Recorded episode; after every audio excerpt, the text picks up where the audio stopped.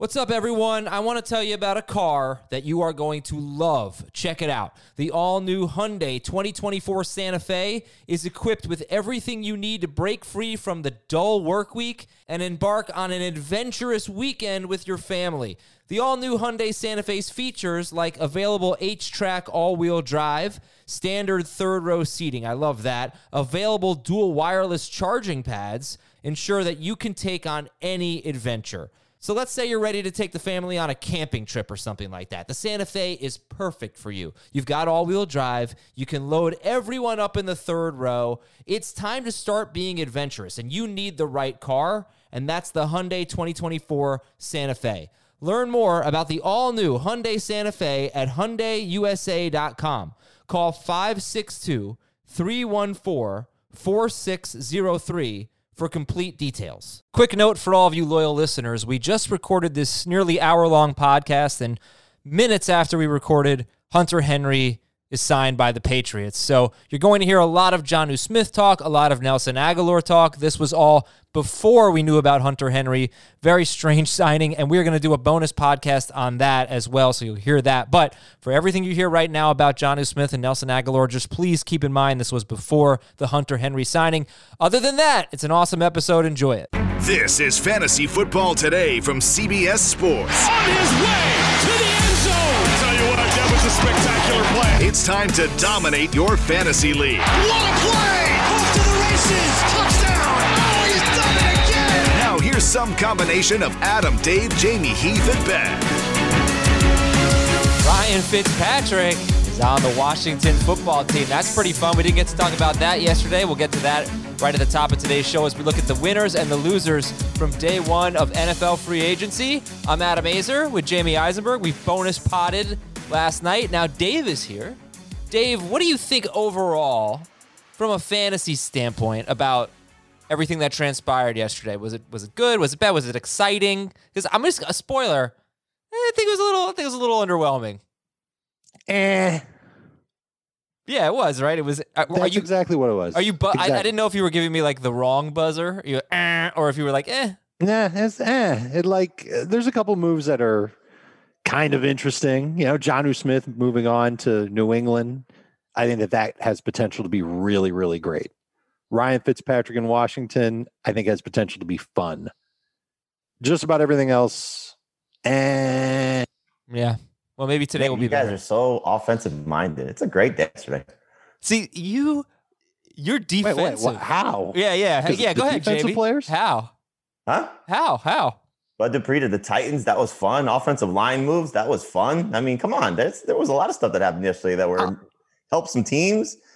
Patriots were spending money like crazy. They're the guy in the salary cap league that just goes all in on two running backs and then just sits out everything else because now they spent all their money. There was some fun things that happened yesterday. I guess the Thuney move to Kansas City was fun. Linsley to the Chargers, that was fun. Fun. Yeah, that's, These are that's fun. too. I, I, I don't think fun is the right word. I was like, oh, Okay, eh, there there are moves. let's that have a party. I'm glad that Patrick Mahomes is not going to get pummeled anymore like he did in the Super Bowl. Well, at least hopefully. Well, maybe. And We're I'm not there yet. Should he that play tackle? Herbert's not going to get killed up the middle. We're not there yet. We're not there for the Chiefs. They uh they have a lot left to to gain back. I, right now, we're looking at a team with two guards that are two very good guards, and Duvernay Tardif and and Thuney, but they still need some tackles here. Uh, and by the way, Tennessee they signed Denico Autry too.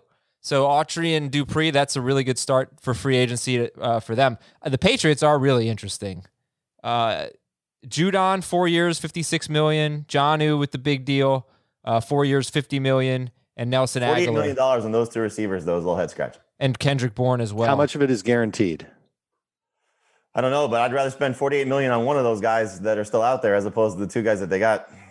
I think it's I think it's interesting that they went that direction and why they I, look they can't bring in Kenny Golladay if Matt Patricia's on the staff.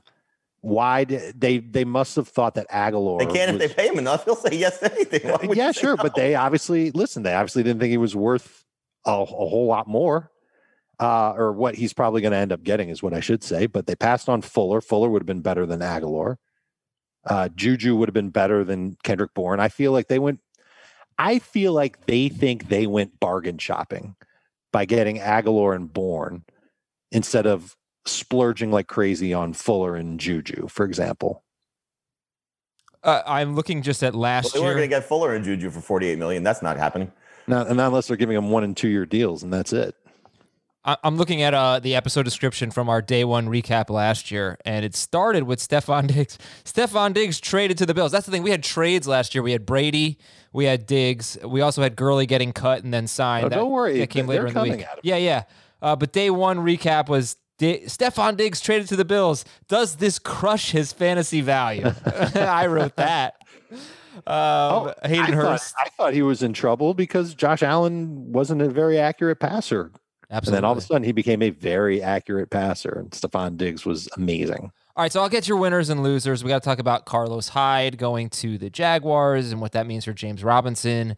Um, so I got to call. I, I'm looking forward to calling out Jamie. I'm feisty today, Jamie. You already pissed me off by bringing up the Knicks game. So now I'm coming at you because you have Corey Davis as one of your losers.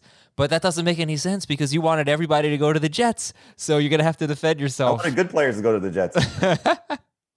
Let's talk about Ryan Fitzpatrick since we didn't cover him at all in the bonus podcast we did yesterday. Because you were afraid to wake up. I wasn't afraid to wake up. I just didn't feel like talking last night. Ryan Fitzpatrick has scored 20 or more fantasy points in six point per passing touchdown leagues in 11 of his last 13 starts.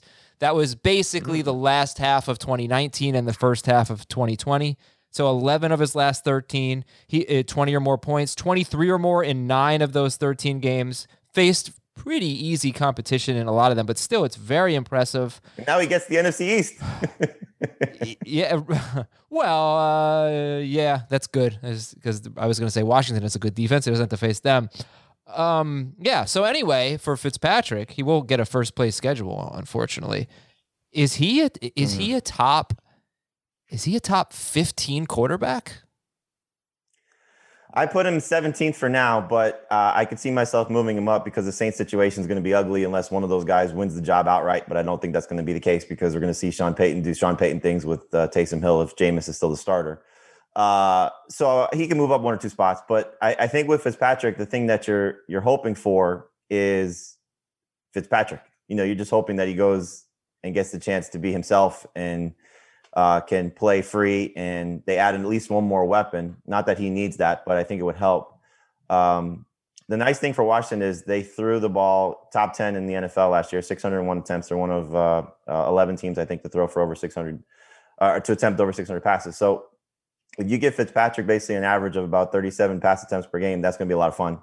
Um, he's got a, a great number one receiver in Terry McLaurin. He's got some good complementary options. Not that he necessarily uses the tight end very much or his running backs to a high degree, but um, he'll use those guys obviously in this offense. Um, I do think again they need to add another another option there, but who's taking him off the field? There isn't a young guy there right now uh, that I think is going to be a problem, like we saw in Miami.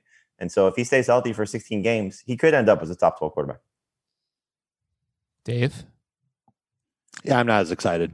Partially because I think that somebody will come along and take him off the field if he goes through one of those very unfits magical spurts where he starts to play poorly, costs Washington a couple of games. They can go to Kyle Allen, they can go to Taylor Heinicke. They might draft somebody between now and May. That's the key. Yeah, obviously if they draft someone.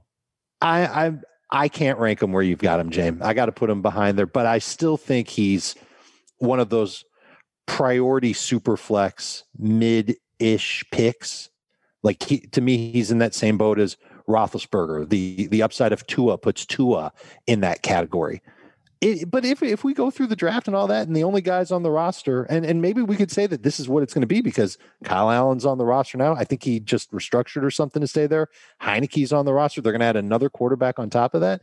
Maybe they're not going to do that, and maybe Fitzpatrick will be in a position to play 16 games. And if it looks that way, and if Washington does does add help on the offensive line, then I'll be more interested in putting Ryan Fitzpatrick where you've got him, Jamie, is closer to a, a top 15 type of fantasy quarterback. But I can't do it yet. so Kirk Cousins or Ryan Fitzpatrick? Cousins for me. Cousins for now. They're uh, they're two spots away. Tannehill without Jonnu or Corey Davis. And it's funny because we kind of knew that at this point he wasn't going to have Jonnu or, or Corey Davis, but it's still it's not great to see. Tannehill or Fitzpatrick? Tannehill. Tannehill for now. Okay. So, how do you feel about the pass catchers, McLaurin and Logan Thomas, and maybe J.D. McKissic, Antonio Antonio Gibson? This is actually a guy that surprisingly has never thrown for four thousand yards, though he's been on pace for that. Uh, you know, go, those those games that I talked about last half of 2019. It's been 13 games. First half of 2020, he's been on pace for that. Uh, how do you feel about the pass catchers? Is this good for them, Jamie? Uh, yeah, I mean it's great for McLaurin. Um, you know, so I, I, went back and looked, uh, going back to 2010, um, and he had eight, nine seasons. Let me see, one, two, three, four, five, six, seven, eight, nine seasons where he had uh, started at least nine games. Fitzpatrick. So in those seasons, uh, I was just looking at the number one receiver, and he has guys that obviously got featured a lot. There was two times where he had two receivers with at least 127 targets uh, on his team. One was 2014 with the Texans when DeAndre Hopkins and Andre Johnson both had over 127 targets. And then with the Jets in 2015, Brandon Marshall and Eric Decker both had over 132 targets. But of those seasons, the number one guy typically was the one who was featured and featured quite a bit. So of those eight seasons with at least nine starts, the number one receiver, which was Steve Johnson three times, Kendall Wright, Andre Johnson, Brandon Marshall twice, and DeVante Parker, Seven times the number one receiver had at least 72 catches. Six times the number one receiver had at least 1,000 yards. And three times the number one receiver had at least 10 touchdowns. So you look at what McLaurin is for Washington coming off a season with 134 targets in 15 games.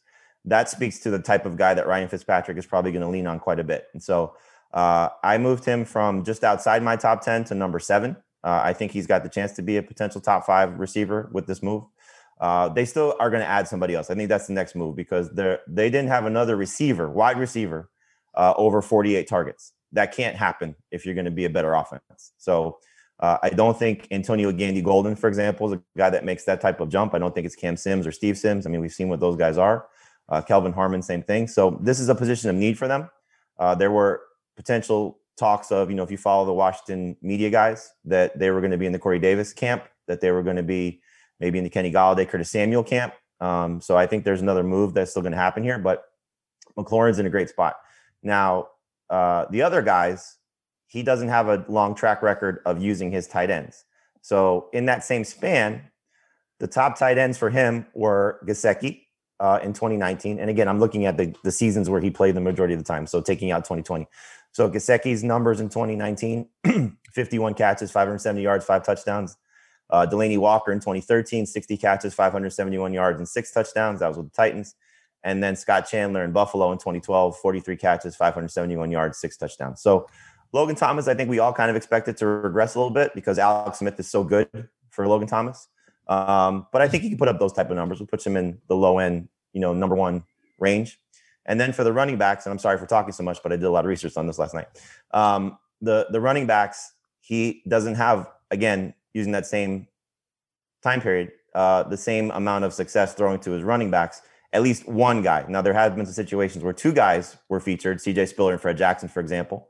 Um, but uh, eight times where running back had at least 50 targets and 31 catches. Uh, the the leader of that group was Bilal Powell in 2016, 74 targets, 58 catches. But Spiller had 459 receiving yards in 2012, and Arian Foster uh, caught five touchdowns in 2014. So not like a big, huge season for his running backs like J.D. McKissic had last year, but uh, I think you could see McKissic and Antonio Gibson both in the 50 target range if this is Fitzpatrick's you know season to to lead the team, and probably in the 35 to 50 catch range for one of them. That was good stuff. So I mean, to sum it up, in case you didn't catch all of that, that's good stuff. Ryan Fitzpatrick throws to his wide receivers. That's the biggest. His wide receiver. His wide receiver. yeah, but you mentioned you mentioned the season where Decker and Marshall both when he had, had two guys, yes. Yeah, and uh, and he doesn't right now, and that's actually the last time the Jets had a thousand yard receiver, Corey Davis. So that was 2015, the last time the Jets had a thousand yard receiver. By the way, if you would ask me, hey, name all the teams that Ryan Fitzpatrick has played for, I definitely would have forgotten about Houston. Uh, that was 2014. You mentioned Arian Foster. It's like, what? I do not remember that one. Uh, but there's a lot of them. There's the Jets, the Bills, the Dolphins, the Texans, the Titans, the Buccaneers, the Bengals. Looks like those are all. And now Washington for Ryan Fitzpatrick. All right, well said. But with a headline there, Dave, was Jamie has Terry McLaurin seventh in his PPR rankings. Heath has him 10th. I don't know if yours are updated. Yeah, they're updated. You have him 19th. So seventh for That's McLaurin. not, that's not the update. That's not the update? No, let I'm on 19th. Oh, I'm in standard. I'm in standard. Is that possible? Even then, he's not there in standard either. Oh, updated one minute ago. Oh, that's not fair. All right, he's 14th now. he's 14th in PPR. Uh, all right. So, do you think Jamie's too high on Terry McLaurin? I do, but I I get it. I understand where he's coming from, and I can't listen. He's he's higher on Ryan Fitzpatrick, so I totally understand him being higher on Terry McLaurin. You've got McLaurin over Justin Jefferson, Yeah. No, I don't. JB. Yeah. I Over get it. No, DK no, no, no, no, no, no. I totally get. I get it. Jamie can speak for himself, but I, I totally. Oh yeah, understand. no, I think they're all great. Uh, You know, I, I think once you get past the what I think is going to end up being the consensus top four receivers, which is going to be um, Davante Adams, Tyreek Hill, Stefon Diggs, and De- DeAndre Hopkins. I think once you get past those four guys, then it's going to be a mix of Calvin Ridley, AJ Brown, DK Metcalf, Terry McLaurin, Justin Jefferson. You know, one of the Tampa guys, or maybe both. You know, they're all going to be there. Um, you know, I'm sure I'm leaving out a couple guys here or there, but there, there's uh, Michael Thomas, Keenan Allen. You know, there's all those guys have the chance to be uh, top five receivers, and I think McLaurin. You know, again, if you just look at Fitzpatrick's, the the targets I think are what stand out the most. And again, the seasons where he started 16 games. So 2011 with Buffalo, Stevie Johnson, 134 targets. 2012, 148 targets. Uh, Brandon Marshall, 2015, 173 targets. And Eric Decker also got 132 that season. Uh, DeVante Parker in 13 starts had 128 targets. So But McLaurin, know, I- I had, McLaurin can- had 134 last year, which was yeah, more. not a quarterback that's going to terrible challenge. but it was more than. Metcalf, and Metcalf crushed him. I, I know Metcalf McLaurin. did crush him. That was last year. McLaurin now you're talking four- about a Seattle team that may may go back to being more run heavy. How did Metcalf do in the second half of the season? Not as great as he was in the first half of the season. That's No, but but I, I, well, it's, you know, look, it's probably going to come. It could come down to touchdowns. Russell Wilson, no matter how often he throws, throws thirty touchdowns every year.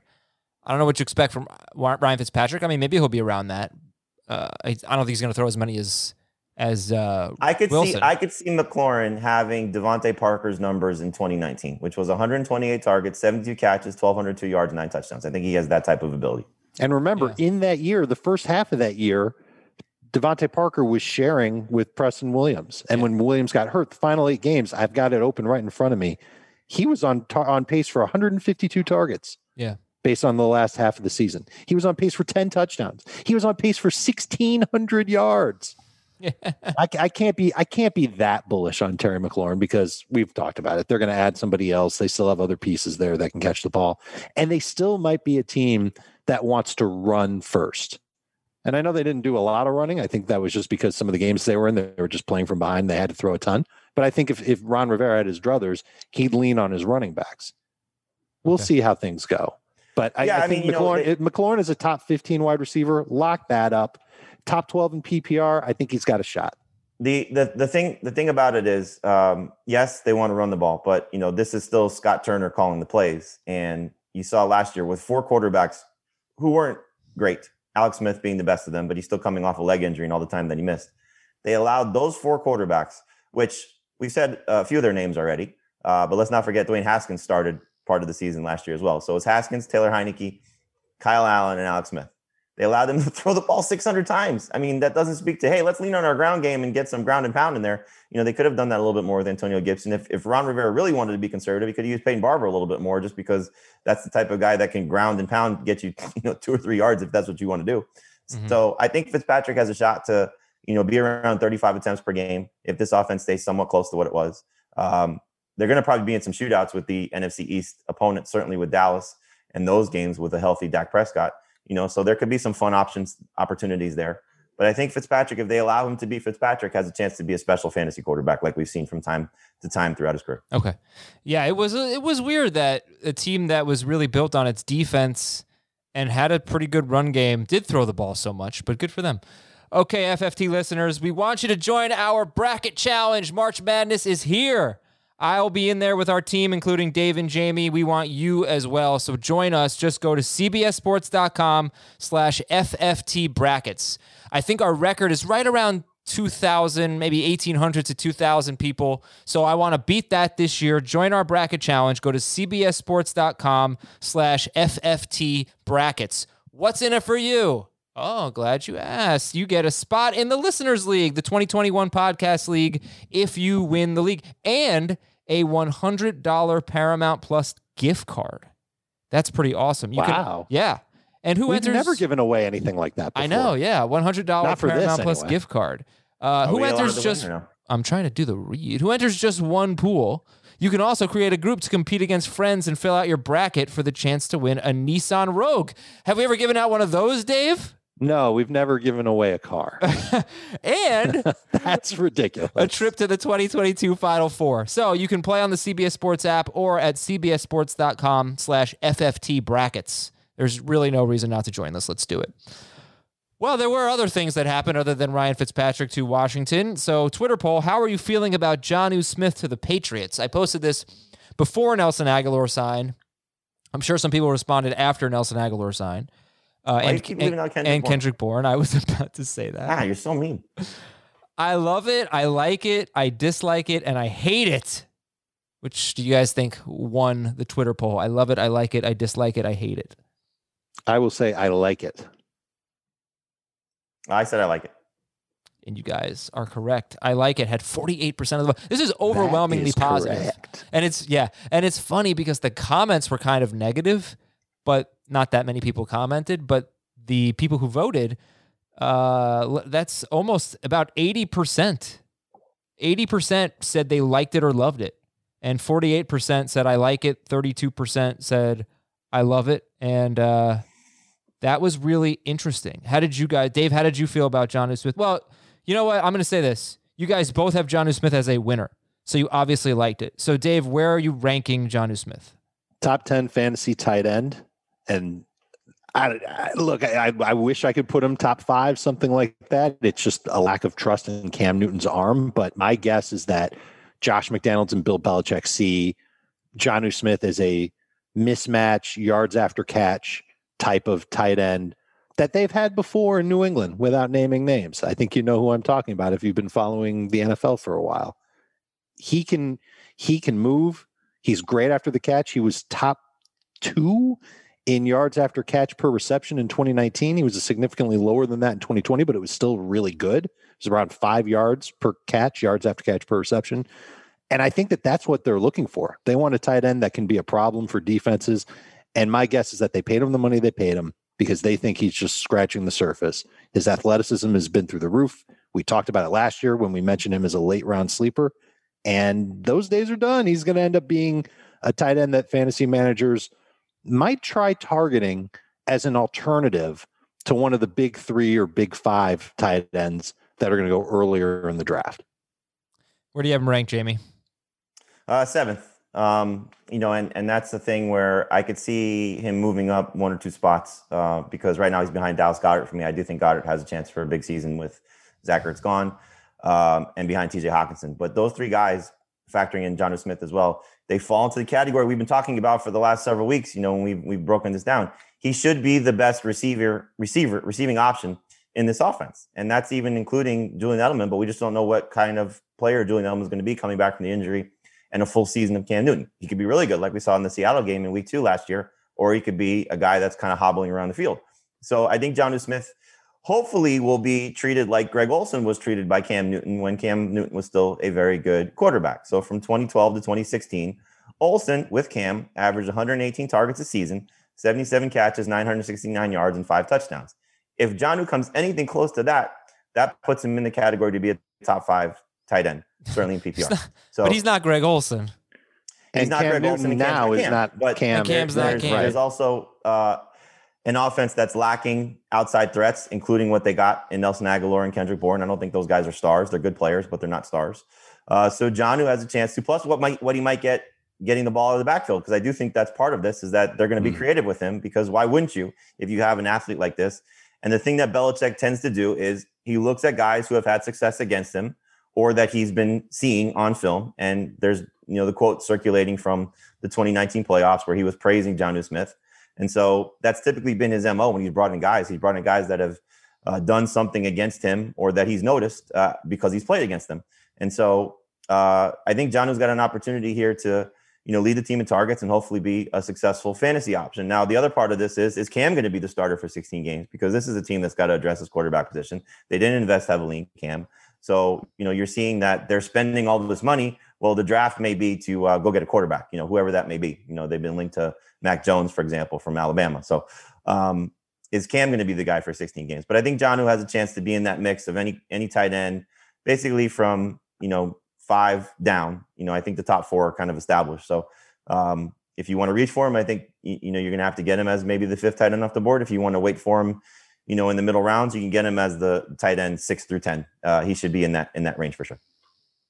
I think you have to. You, you heard Dave talk about his athleticism, but to really like this move, you have to assume that Jonnu Smith is good. And I don't think we know that. Uh, has he even had a 600 yard season? Nope. He, he has not. He hasn't had a 500 yard season. So I'm not saying he's bad. He's been in a really bad situation where Tennessee is bottom five in pass attempts every single year, year in year out. They are basically he goes to the worst, and he team. goes Right, to a right, team, and he goes to a team that threw less than than they did last year. But he doesn't have AJ Brown. He doesn't have Corey Davis to contend with. I liked this move better once I saw Nelson Ag. game. What? or the same run game. Or this absolutely. Um, now he does have a quarterback who had 12 rushing touchdowns last year and and I think eight passing touchdowns. Something. Uh, no, I don't know. Whatever it was. Um, but uh, I liked it more when Agholor and Bourne were the wide receivers. You know, once they signed him, you still had Golladay out there. You still had full. You still have better wide receivers out there. Uh, they didn't get any of those guys. I like Agholor, by the way. I don't know how you guys feel. I I, I think Agholor is good. Um, I Jamie, you talked about it last night. I don't think he's great with. I don't think Cam is a great fit for Agholor personally. No, Derek, like Derek Carr gets knocked for his deep ball throwing, um, and he's been pretty good at that. And I think that helped Agholor. And Agholor made a lot of big plays Yeah. last year. Um, hopefully, he has a chance to do that this season. And, and Adam, you brought up, uh, you know, what Agholor did with the touchdowns in Philly one season. So he, he could still be successful. But I, I think, again, if you have a healthy Edelman, to whatever extent that is, Jakobi Meyers, I think, is going to play. For now, N'Keal Harry's still on the roster. Uh, you know, I'm sure he'll have some opportunities. Not that he's playing over Agholor, but I'm sure he'll still get you know a couple of targets. Uh, they have to figure out what they're doing with James White or replacing James White because that's a big part of what Josh McDaniels does is throw into his running backs. So we'll see about that. Then you factor in Cam, you factor in Jonnu. So uh, Agholor did what he did last year on 82 targets. I don't think he's going to do the same thing if he only gets 82 targets, and I don't see him getting close to 120 targets. So if he's somewhere between 80 and 100 targets in this offense, again, which I'd be surprised, um, you know, you're asking him to still be as successful and as efficient as he was. I just don't think that's realistic. So No. I think Agholor is a good player for the Patriots. I think he fills certainly a need because they do have clearly a hole to fill at that spot. It was one of the worst receiving cores in the NFL last year. And as much as we like Jakobi Meyers, I know I do, and I think you do as well, Adam. Love him. I'm sure Dave has some interest. Um, also, that he's never scored a touchdown in the NFL, Yeah. so um, or caught a touchdown in the NFL. So, you know, so the receiving core that needed some they needed some depth. Uh, these two guys provide that. Agholor being better than Bourne, but I also don't think they're done as well, or they shouldn't be. You know, um, with all these guys that are out there, they could still make a splashy move as well to add a receiver because they still, surprisingly enough, have some money to spend. Yeah, like 800 yards, seven touchdowns for Jonnu Smith. How does that sound? That would be sounds like a amazing. borderline top five guy. Does that sound Right. reasonable though? Yes. The seven touchdown part, yes. Yeah, I right. I just I don't think they're going to throw a lot of touchdowns. That's the problem. But I do think he's right now in position to lead the team in touchdowns. If you were going to handicap one person lead the team in touchdowns right now, how could In it? receiving t- touchdowns. yeah, yes. receiving touchdowns, how could it not be Jonnu Smith at the moment? Uh, all right, so but I also think I think those seven touchdowns could end up being like six receiving, one rushing. Because Yeah. we already talked about Jonnu being used out of the backfield. He was a good inside the 10 yard weapon for Tennessee. I'm sure the Patriots are going to pick up on that. But there won't be a lot of those kinds of opportunities just because Cam is the quarterback and he hogged them up last year. So it made their running back so disappointing. More Slash bad. winners and losers coming up. We, I don't even know if we've gotten to losers. More winners and some losers coming up. We're going to No, we take a to break. Agholor. Oh yeah, yeah, he's a loser. It's a shame. Uh, I was really impressed with him last year. I thought he really flashed his I was his too. ability. And obviously Bill Belichick was too. yeah. Uh, anyway, we'll be right back. While we take a break, you go to cbssports.com slash FFT brackets and you sign up and you join our league. You get in the podcast league. You get a $100 Paramount Plus gift card. You get a Nissan Rogue. You can win all those things. And of course, if you want all three and you could only pick one, you choose a spot in the podcast league. We'll be right back on Fantasy Football today. The perfect combination of versatile athleisure and training apparel has arrived. Thanks to the visionary minds of New Balance, Clutch Athletics, and Rich Paul, the designs reflect the heart of the athlete and the spirit of the community. With rising defensive football stars Will Anderson and Chase Young on the roster, Clutch Athletics brings the best innovative gear to all athletes, giving them style and performance on and off the field. Learn more and purchase Clutch Athletics at newbalance.com. Robert Half research indicates 9 out of 10 hiring managers are having difficulty hiring. If you have open roles, chances are you're feeling this too. That's why you need Robert Half. Our specialized recruiting professionals engage with our proprietary AI to connect businesses of all sizes with highly skilled talent in finance and accounting, technology, marketing and creative, legal, and administrative and customer support. At Robert Half, we know talent. Visit RobertHalf.com today. On to the winners from day one. So Jamey had Jonnu Smith, Dave had Jonnu Smith. Jamey, you also had AJ Brown and James Robinson. So it wasn't, you know, when you look at the winners, it's not necessarily the guys who changed teams. AJ Brown in 2020 was 30th among wide receivers in targets, 14th in fantasy points. In 2019, he was 46th in targets, 21st in fantasy points. So right now, 250 targets for AJ Brown. What do you think? Yeah, you're low. I mean, he has the chance to, you know, I know this offense isn't going to change dramatically, even with the coordinator change, but what else do they have right now? I mean, it's it's it's a lack of talent and a lack of uh, options in the passing game. They have to add people. They're going to. I mean, you know, you don't lose Corey Davis, Jonnu Smith, and Adam Humphries, who's not coming back, and just say, okay, we're good. you know, they have to uh, put some pieces around Tannehill and AJ Brown, but it's just going to depend on what they do. Is it going to be the draft? Is it going to be, you know, maybe a uh, a big time free agent, you know, which would be surprising if they didn't want to give Corey Davis twelve and a half million dollars a year. Um, you know, I don't know if they're going to break the bank for Kenny Golladay or you know maybe try and get Will Fuller or you know or the guys who are still out there, Juju. Um, but if AJ Brown is looking to across an inexperienced guy or somebody who's uh, a lesser talent than what Corey Davis is, he should get more targets and he deserves more targets. And he's entering his third season when it's time for him to maybe have that big statistical boom of a season, which um, he's certainly proven that it's going to be hard to do, but I think he's capable of.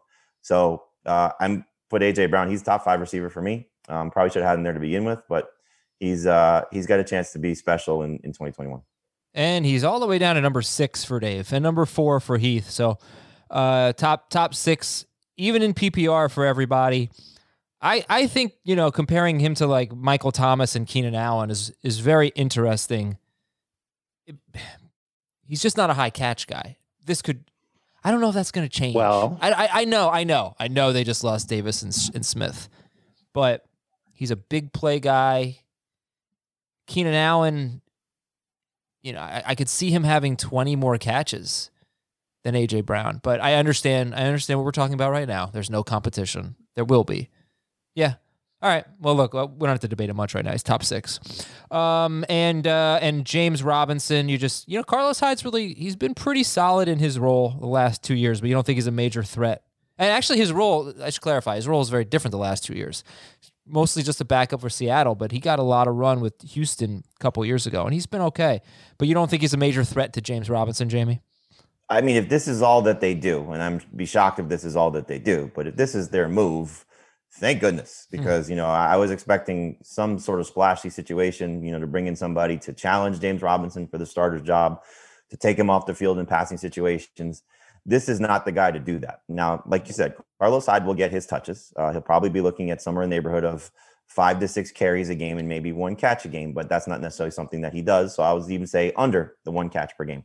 So if he's looking at maybe eight total carries per game, um, Robinson, I think, is in a really good spot. Now, the, the only thing that concerns you is is there's a history here with Urban Meyer and there's a history with Trent Baalke, you know, so that's why I think they bring Carlos Hyde in. But uh, do they need to spend $3 million a season on Hyde? And just looking at it from a one year perspective, uh, is, is that a waste of money? Maybe, maybe not, but at least it gives you a competent veteran that you can turn to if James Robinson fails or if he gets hurt. So I think it's a good move organizationally. I still think that they need to add a little bit more of a pass catcher that they were probably hoping to get out of Chris Thompson last season. That that didn't turn out to be the case. But as long as they don't go and get, let's say, a Jamaal Williams or they spend a draft pick on somebody, James Robinson's in a great spot. If this is the the big move to get another running back, I'm thrilled about that for his fantasy value. I mean, isn't isn't Carlos Hyde there to like almost be a coach among the running backs because he spent time with Urban Meyer and and he knows what's expected in the offense and all that. And I just I, I see him as a direct backup to James Robinson, and that's it. And so if they are going to like like you said, go and add a pass catching running back, that's coming. So I'm not I'm not saying that James Robinson is a winner yet. He's not out of the woods here. Okay, yeah, not yet, uh, but so far so good. And the two-year, six million dollar deal that Hyde got, this is exactly what uh, Devontae Booker got with the Giants, and we know you know, it's just not it's just not a lot of money, really. Uh, so, and you not like I mean, those- I would take it, yeah, no, it's it's pretty, it's, it's not bad Devontae for most Booker Carlos people. Hyde should take it too. Yeah. and, and they did. All right, let's go to Dave's winner. So Dave has Jameis Winston as a winner, whereas Jamey has Winston as a loser because I think Jamey's anticipating a messy situation there. But but Dave, Jameis, you know, I Aizer statted the hell out of this, but I looked at the last Oh, this is gonna be good. last three In the seasons. three quarters that he played in 2020. Yeah. Right. Well, I not 2020, but 2017 to 2019, his last three seasons in Tampa Bay. If you just take the games that he started and finished, that's all. Just started and finished, or came close to finishing, played almost all the snaps. Oh yeah. Yeah, yeah. Um, he was on pace for 4,700 yards, 4,900 yards, and 5,100 yards. And the last one, he that was a full 16 game season, and he finishes QB four or something like that. Uh, he's been a very prolific passer. He's thrown a lot. He's thrown 38 times or 39 times per game in those starts that I mentioned uh, that he didn't get pulled. and the Saints have not been like that in like four years. But I was kind of surprised. Like I knew obviously he had the big year 2019, but every time he started, you just look at his fantasy points. He's a much better fantasy quarterback than he is a real life quarterback. So you have him, you have Jameis Winston as a winner. Why? because he could have been the quarterback in Chicago or maybe like Washington or somewhere else, and it would have been far worse for him than being the quarterback in New Orleans. And I don't think they bring him back to to at the very least compete for a job if they don't think he can get it. They must have liked what they dealt with in practice, in the locker room, in the meeting rooms to bring him back and give him a deal that I think with incentives gets him over $10 million for next year. I'd like to see where this goes. It could be a camp competition. That would be bad. That would make him tough to draft as as a late round guy uh, in in one quarterback leagues. But if he's the starter there, and I think the general opinion is that he will be the starter there, there's unbelievable potential. This offense is great. They've got good weapons. They've got some weapons that are, are going to become great. Maybe they add another wide receiver to bulk up that room. You know about the running back coming out of the backfield, and you know about Jameis being a downfield thrower. Maybe they rein him in a little bit there, but if he's playing 16 games, and even if he's losing, uh, I don't know, how, how many plays per game did Taysom Hill have in 2020? Maybe six? Even if he's losing that, he still should put up respectable numbers as the number one quarterback for the New Orleans Saints. So Jamey, why is you basically put both of them, Winston and Taysom, as losers? Why? Well, it's definitely going to be a camp competition. That goes without saying. I don't think that they go in what they did with Taysom Hill last year and say, all right, you're on the bench when he was successful for them as a starter in place of Drew Brees, which, by the way, they made the decision to go with Taysom Hill over Jameis Winston Oh, I uh, remember. last year when the year before they went with Teddy Bridgewater over Taysom Hill when Brees was out with the thumb injury. So, um, fantasy wise, I actually would have liked to see Jameis go to a different team, uh, even if it would have been Chicago, because then you would have known he's starting for 16 games, as opposed to what could be this messy situation. That if Jameis does have his typical turnover problems, then he's going to the bench, even if he is the starter. So, I hate this. I absolutely hate this. I, I, I think if you would have said Taysom Hill's the starter, fantasy wise, Jameis should be the starter. Everything Dave said is 100% right. He should be the guy. Sean Payton should go with Jameis Winston. I think he gives them a better chance to have a successful offense. But he loves Taysom Hill. He absolutely loves Taysom Hill. And it's been a frustrating experience for the last couple of seasons. It was frustrating last year when we thought Jameis was going to get the start, but Taysom was good as a fantasy quarterback, and his rushing floor saves him. We saw him improve as a passer in the final two starts. You reference this all the time, Adam. You got to throw out that Denver game because they didn't need to do anything Yeah. in that matchup against the the the guy playing quarterback on the other side. So I think it's going to be ugly. Uh, you know, I, I think we're going to see both quarterbacks throughout the course of the season play too much. That there may be stretches where you can trust Jameis and stretches where you could trust Taysom. And I'm not talking about game to game. I'm talking about when one is starting and the other is sitting. So I just think it's going to be frustrating unless we get the the thing that I think we're all hoping for is unless you're a Taysom Hill truther is that Jameis is the starter and Jameis will play like Drew Brees played. So to what Dave was Oh, talking wow. about in that he only comes up not not statistically or performance, but snaps and and plays and opportunities. And that Taysom only comes in for those special packages. And while he ruins Jameis a little bit, at least you could feel comfortable with Jameis as a low end starter or maybe just a streaming option. But I think it's going to be messy. It's going to it's going to feel messy until we get to week one and we see how it all plays out. I don't think you can draft the Saints quarterback comfortably right now as a guy you can say is a starter. So to me, it's a losing situation for for what we saw in the start of free agency. Interesting. Okay, and I, I'm I'd be very curious to see how Jameis Winston did in an offense where he's throwing 33, 34 times per game, if that is the case, as opposed to With LASIK, don't forget. I'm not. I mean, people might laugh I about that. that's- it that's right. really I'm, might I'm, help. I'm I'm saying it tongue in cheek, but I think it's uh you know important that he's he's trying to correct some of his mistakes, whether it was physical, mental, whatever. You know, so he's doing the things that he needs to do to get himself. Do you remember how bad he looked when he came in the game that Brees got hurt? I, I- Yes. I, mean, he looked terrible, and I don't know. I I, I But might be. kept him. I might be a. Taysom Hill truther, to be honest with you. I really want to see him get a chance. Doesn't it mean something to you that they kept him Yeah. and that they gave him Oh, yeah. a better deal than he had last year? It's not They- good for he- Hill. If It's he wasn't, good. listen, I saw that game too, and I thought there's no way he's going to be good. And then they started Taysom Hill anyway. They must not have liked Maybe- Taysom Hill, and, and I think, you know, Listen, the, the other side to it is this look at the two contracts that they signed. And I know that Taysom Hill's contract is funny money and he's not seeing $140 million or anything like that. But Jameis did sign a, a contract that is kind of backup ish. Maybe there is a chance there where he does lose the competition. I just don't think he's lost it yet. I think he'd have to go to camp and struggle. I don't think that that's, uh, it could happen. Of course, it could happen.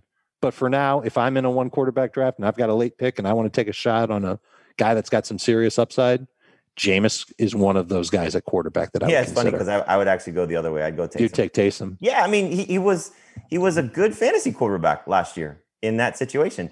And the thing that we saw, you know, obviously it's going to impact the two guys that are going to be top 20 overall picks, you know, wherever Michael Thomas ends up being drafted. But we know Alvin Kamara is going to be a top five pick. Clearly, there's there's a downgrade with both of these quarterbacks for Kamara because Jameis doesn't have a long track record of throwing to his running backs. He's probably better at it than Taysom Hill, at least based on what we saw, because Taysom's going to run. And so, you know, th- there's a there's a losing situation there for Kamara. I think either way. Uh, but Michael Thomas, I mean, you, you saw it. Taysom Hill went to him as much as Drew Brees did, and I think maybe in some cases more, uh, based on the target share in those in those oh yeah, final two thirty-two point five percent, which is yeah higher than Brees. That huge target share for Michael Right. Thomas when so, when Taysom you know, Hill was. Thomas might be better off with Taysom Hill, whereas Jameis may lean on his other guys a little bit more. Not that he's not going to go to Thomas, but um, the nice thing for both those guys is moving on from Jared Cook, moving on from Emmanuel Sanders. While we like Adam Trautman, and he has a chance to maybe be a significant contributor in this offense. You know what Tre'Quan Smith has been. You know, you know what you've seen some of these other guys that they have. Uh, it should be that they they get the ball as much as they possibly can handle, but uh, losing Brees is bad for I think Kamara more so than it is for Thomas, and we'll see which of these two quarterbacks is going to help those other two guys be successful. All right, two final things. Question for you: Do you know which running back had the most receiving yards in a season? Uh, basically, the best running back receiving season with Jameis Winston.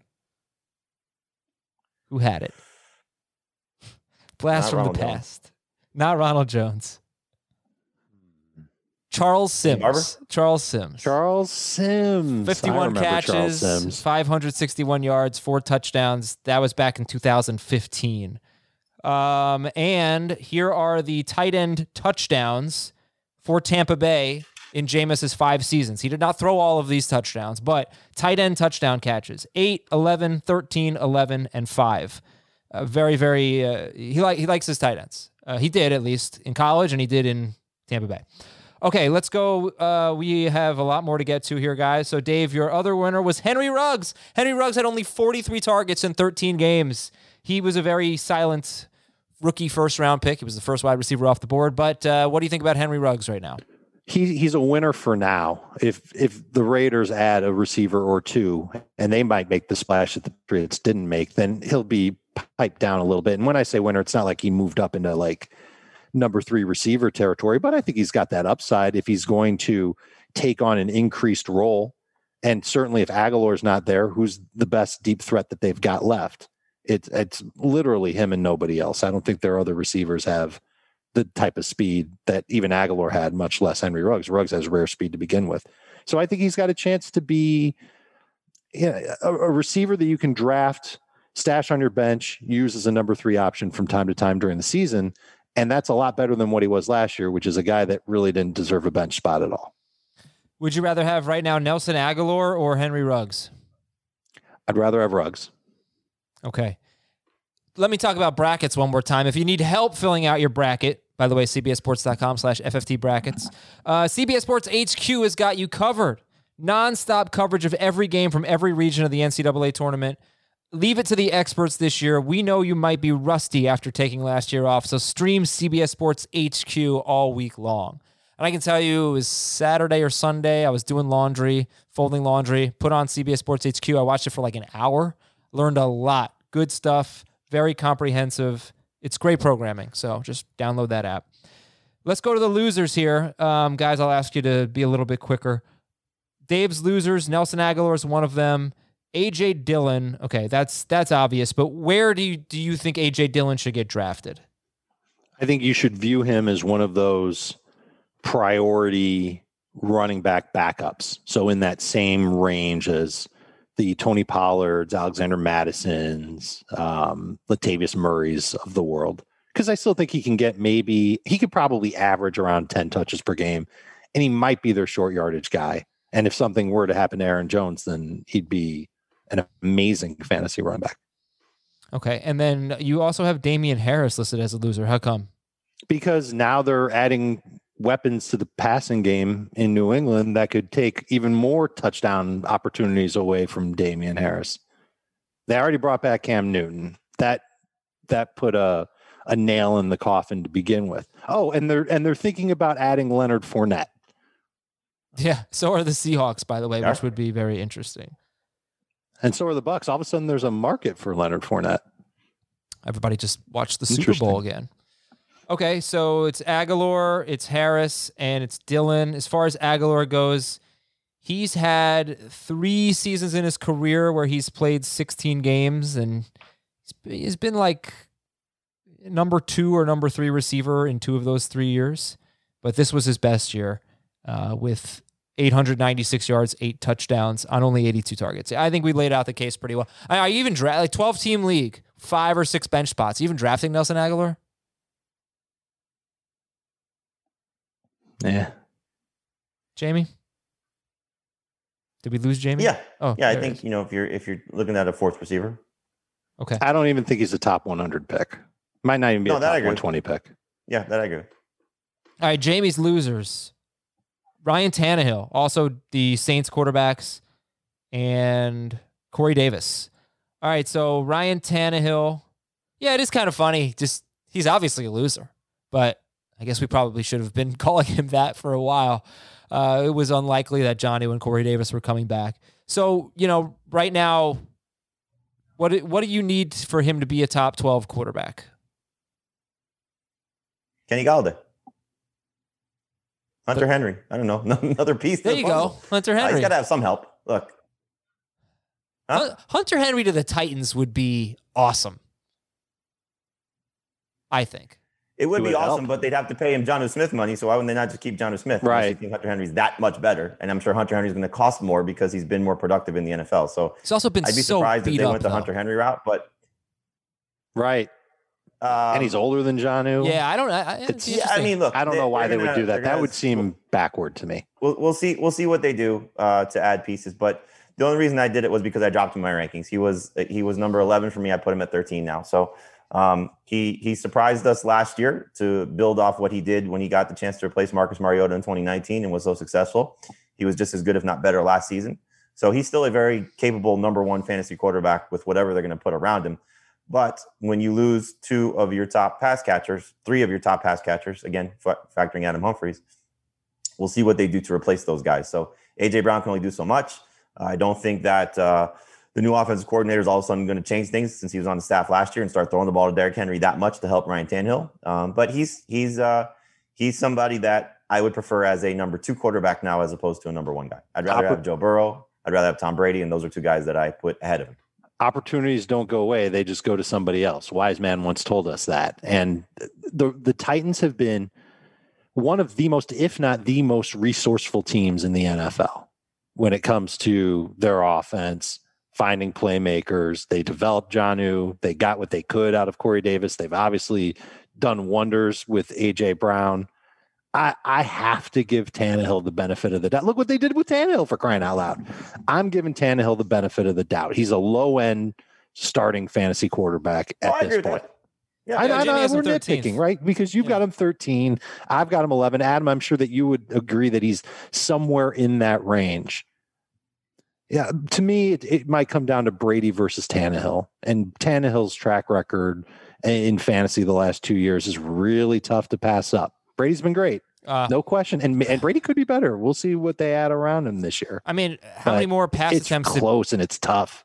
Tom Brady had? I, I mean, did he have hundred more pass attempts than Ryan Tannehill? Did he have more? I don't even know. I, I don't want to say something ridiculous, but I'll tell you right now. Brady had six hundred and ten. Tannehill had four hundred and eighty-one. So. But 130 Tannehill more, will run a little bit more. 130 more. Yeah, but I'm I'm going to take Brady over Tannehill. Yeah, I, He was better than Tannehill last year. he's got Chris. Got, Total he's fantasy got points everyone and fantasy points per game. He's got everyone back.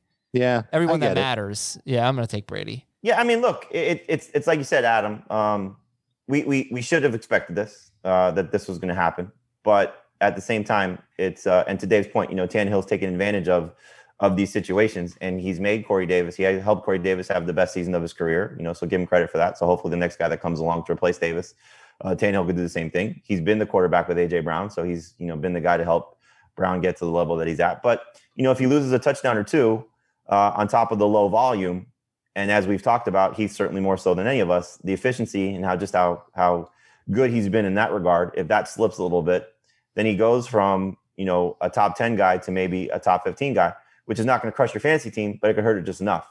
You know, so the guys that I'm debating with him, you know, like Matthew Stafford, for example, uh, who I think has a chance to be better than Ryan Tannehill based on the situation he's in. I could see that's another spot where he could fall. You know, so I think What about Matt good. Ryan? Uh, I'm sorry. I think Matt Ryan could be Matt another Ryan, one. Ryan Fitzpatrick now, you know, just based on volume, you know, and, and, and situation, you know, the weapons are, are, are very similar in terms of what they have. You know what So- though? I, I'm sorry to interrupt you, but I want to say this. Usually, when we talk about these guys, we say, uh, you know, are for the last X amount of years, the conversation's been, "Wow, quarterback is so deep. You could literally wait until your last pick or so and, just take one of the take Matt Ryan, take Ryan Tannehill." The influx of rushing quarterbacks, and not just quarterbacks who can run the ball, because you know Blake Bortles used to be a really good rushing quarterback, but the rushing quarterbacks are awesome now. They're also great at passing the ball these guys that we're talking about don't sound like guys that I want as my fantasy starter. Uh, it, it is still a deep position, and you can still get by with those players, but the position has definitely changed. Uh, Sure. and because the rushing quarterbacks are so good right now. So these guys don't, they sound like num- number two guys for sure. They don't, I, I don't know. I just Well, don't think that many people are going to be in the, I'm going to wait for Tannehill, Ryan, Stafford. No, these these are low end starters for a reason. And and the thing about Brady that makes him still moderately attractive is oh he's a very handsome man, but Oh, moderately attractive. yeah. And you, you could now text him. Yes, want. you can. know phone number. Um, the thing about it is uh, is Bruce Arians. You know that's what Yeah. makes Tom Brady and, and the weapons he has around him. For Tannehill, if you tell me right now Taysom Hill's a starter, I'd rather have Taysom Hill than Ryan Tannehill as a fantasy quarterback because of the rushing. Yeah. Um, I'll take the upside of, of Herbert because I think they'll have similar rushing like they did last year. I think Burrow will run to a similar extent like what Tannehill does. I don't think Tannehill's getting seven rushing touchdowns again like he had in 2020. That's hard to replicate. So um, Tannehill, Cousins, Matt Ryan, uh, for me, Fitzpatrick, you know, these guys are going to have to throw the ball um, to a certain extent. And Tannehill, is going to have to be as efficient as he was, and losing the guys that he's losing, I don't think it's going to help him. Well, we got to talk about Corey Davis. We could probably end on this. Uh, Corey Davis is coming off a season where he was number 29. He was the number 29 wide receiver per game. He was 24th in non PPR, 31st in PPR. He was on pace for 74 catches, 1,125 yards, six touchdowns on 105 targets. And it was, how about this? He was one of five wide receivers who averaged 15 or more yards per catch and caught 70% or more of his targets. That is tremendous. The five were Will Fuller, Rashard Higgins, Justin Jefferson, Corey Davis, and Julio Jones. Uh, so you have him as a loser, Jamey, but he's on the Jets. What's up with that? Not the guy I was hoping to see the Jets get. Um, you know, but we'll see how he does. Uh, he he was a failure the last time he was asked to be the number one guy in the tight for the Titans before they had AJ Brown. Um, this is still an incomplete because we don't know what the quarterback situation is. If it's Deshaun Watson, then it makes it a lot better for Corey Davis. But if this is what it is, they still have Jamison Crowder on the roster. You know he's going to get targets.